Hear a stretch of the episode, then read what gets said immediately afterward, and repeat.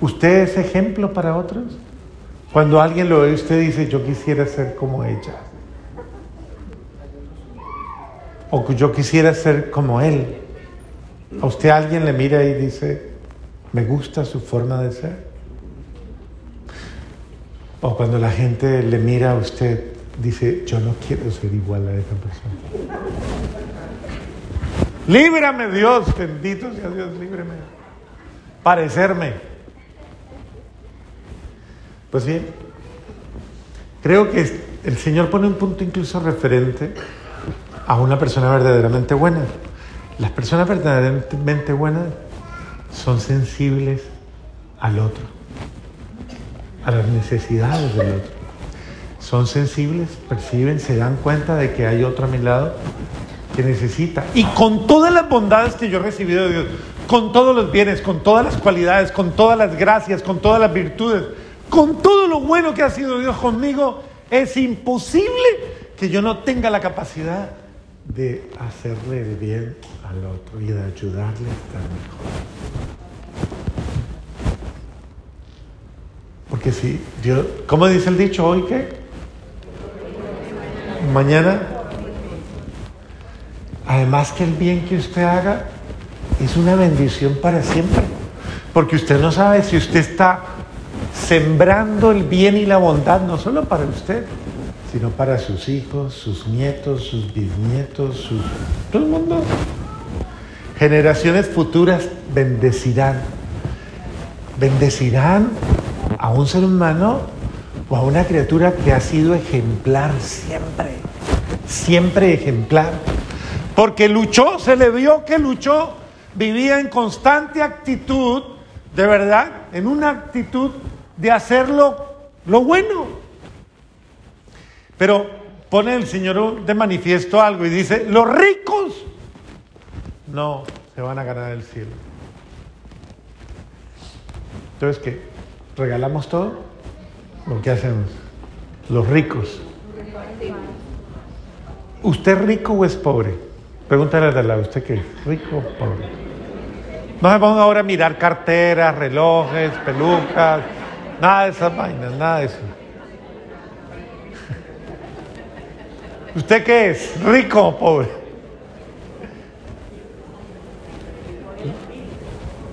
Le voy a mostrar que usted puede que diga, ah, yo soy pobre.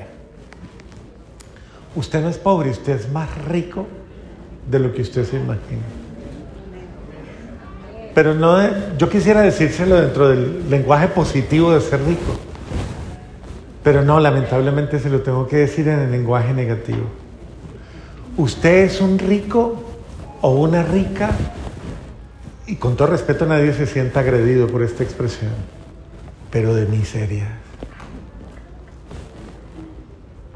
Porque usted puede, puede ser y puede estar siendo un rico de soberbia, un rico de arrogancia, un rico de criterios, un rico de maneras de ser y de obrar y de pensar y maneras de que es como yo soy. E incluso hasta el rico de cultura. Es que yo soy, yo sí estudié, yo sí tengo pegado en las paredes de la casa todos los diplomas y todo lo que hice.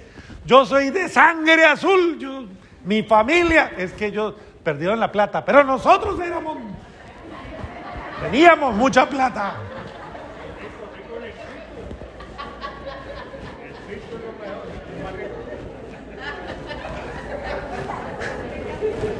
Rico de apariencia, rico. Y, una persona, una de las características de los ricos, de la gente rica, ¿cuál es el punto? Es que tiene obsesividad, obsesión por la tenencia de las cosas es una persona obsesiva y apegada a muchísimas cosas.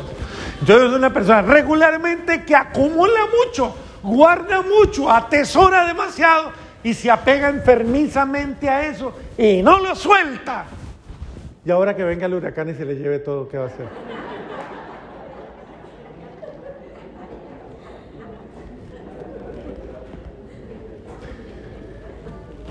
Uno de los signos de esa riqueza es la forma en cómo vive de verdad la gente, los apegos que tiene y las cosas que guarda.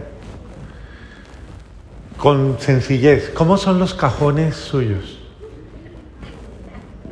¿Cómo es su garaje? ¿Cómo son sus bodegas? Lo que usted guarda. Su closet.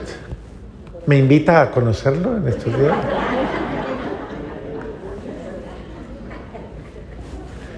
Porque es la forma en que nosotros nos vemos reflejados, en las que guardamos materialmente cosas, pero también emocional y espiritualmente. Hay gente que tiene guardado absolutamente todos los recuerdos, los malos sentimientos, las malas experiencias, absolutamente todo. Entonces está enriquecido, pero lleno, lleno, lleno de cosas que no le sirven. Y es una persona, eso le hace una persona saturada, llena, ocupada, absolutamente de todo, y es una persona a lo que no le cabe más. Por eso ya no disfruta de nada, lo tiene todo y es infeliz. Y entonces ahí sí cabe, hay que aprender a ser pobres.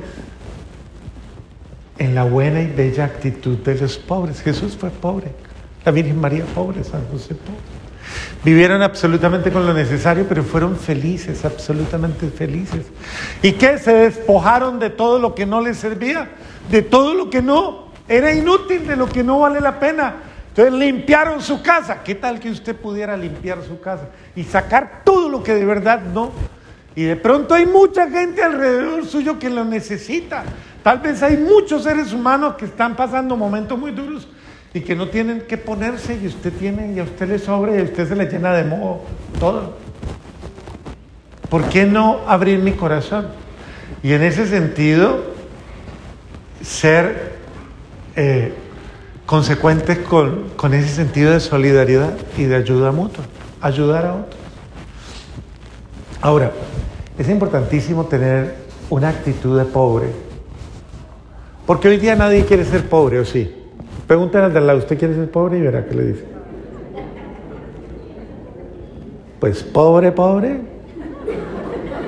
Así como que se diga pobre. Pues como que no. Nadie quiere ser pobre.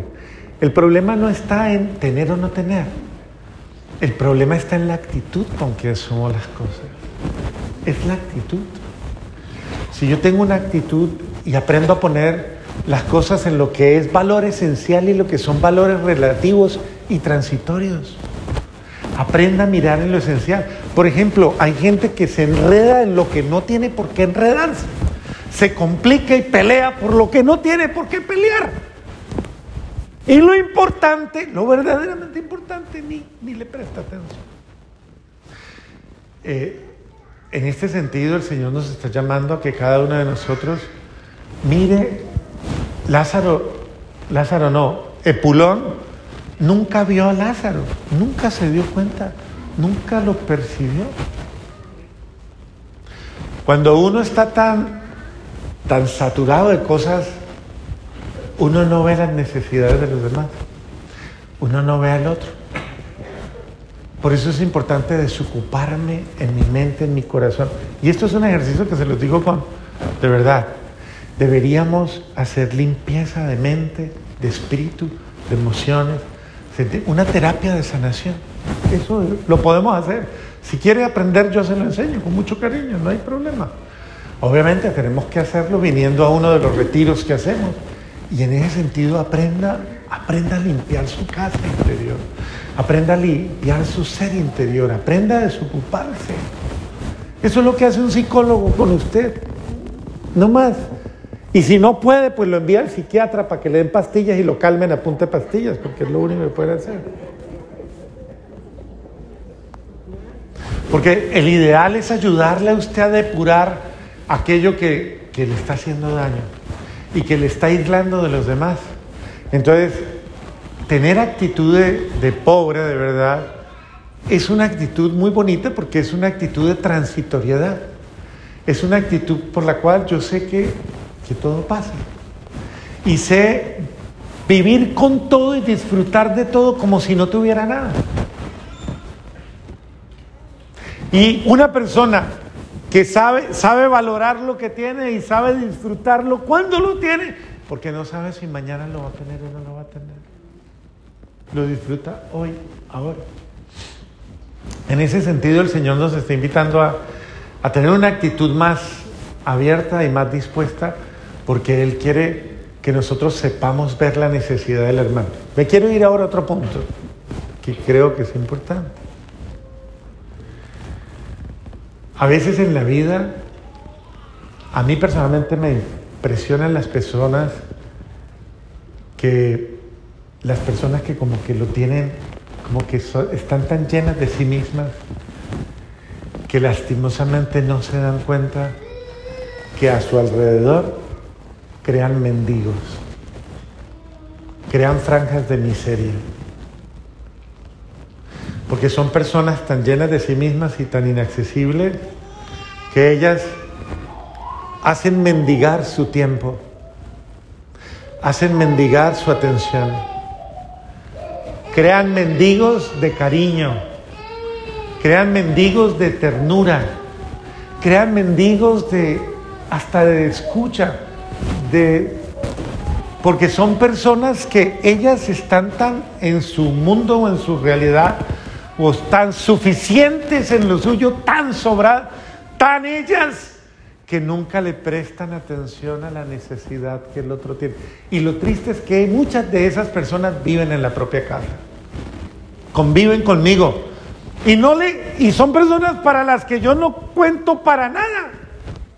No me ve, no ve que estoy solo, no ve que estoy sola, no ve que estoy triste o no ve que le necesito o no ve que me hace falta o no ve. Y si alguien le reclama algo, se molesta.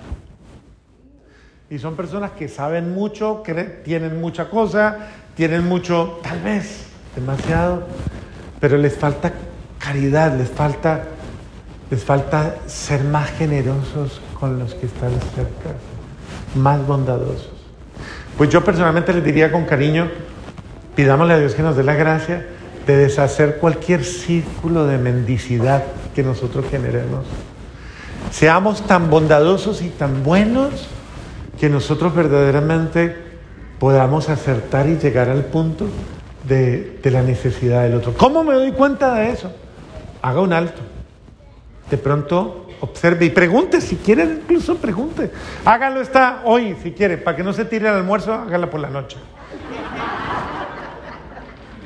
Llegue a la casa y dígale, venga, yo no quiero vivir equivocada, yo no quiero vivir equivocado. Hay algo que yo a usted no le esté, que usted espere de mí y nunca lo ha logrado, nunca yo le he prestado, o yo nunca le he atendido, nunca le, me ha abierto a eso, dígame qué. A lo mejor puede ser algo simple, que ella le dice, sí, tiempo con mi mamá. Porque ella puede querer que usted esté con su suegra. Es una posibilidad. ¿Qué más? Y hay muchas, o sea, muchas, muchas cosas que le diga y que usted diga, pero yo nunca pensé. Sí. Una vez me decía una señora, mi marido nunca abre mi ropero, nunca. Pero el de él está lleno y él nunca me compra nada a mí, nunca. Bueno, no entro en esos detalles tan sofisticados porque... Pero, pero ¿cuántas veces yo no me doy cuenta de lo que el otro necesita? Puede que ella le esté diciendo, mire, sí, usted me hace falta en la cocina cuando yo lavo los platos. Es que usted me hace falta, al menos para que seque. Pero usted me hace falta. Entonces no cree círculos de mendicidad. Es decir, con los cuales hay gente que le mendiga a usted. Incluso, bueno, puede que él diga, pero es que yo tengo necesidad de que usted se haga conmigo a ver si un partido de los que a mí me gusta. Y es que no es el partido, no, es que yo la quiero, aunque sea que ronque a mi lado, pero esté.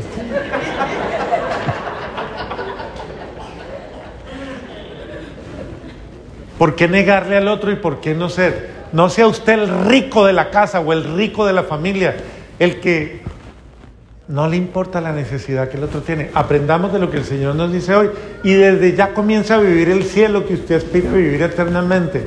Destruya el infierno que ya tiene plantado en su familia. Destruya ese infierno y comienza a construir un cielo. Amén.